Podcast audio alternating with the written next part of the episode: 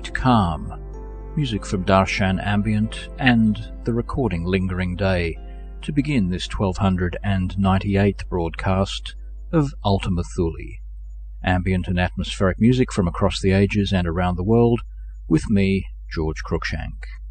We're coming to you from Sydney, Australia, and the studios of Ultima Thule Ambient Media. In Sydney, we're heard on Fine Music FM 102.5 and Fine Music Digital. In Canberra on Artsound FM 92.7. In Adelaide on 5MBS 99.9 and across Australia via the Community Radio Network. In the United States, we're heard on WYTX 98.5 in Rock Hill, South Carolina, and elsewhere across the continent via the Public Radio Exchange, the PRX. Continuing now, this is new music from Massagey. It's called Fire Opal.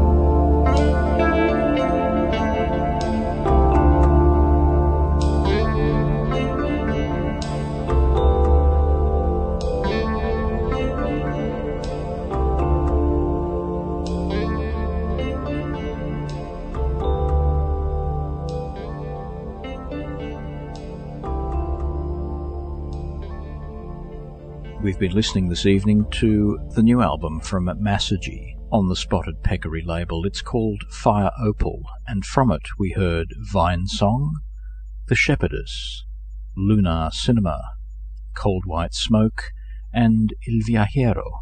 You heard that on this 1298th broadcast of Ultima Thule, ambient and atmospheric music from across the ages and around the world, with me, George Cruikshank.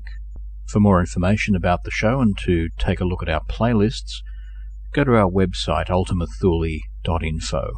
To listen to most of our programs back to the beginning of 2012, go to mixcloud.com forward slash Ultima Thule, where you can stream us in high quality streaming audio anytime, anywhere.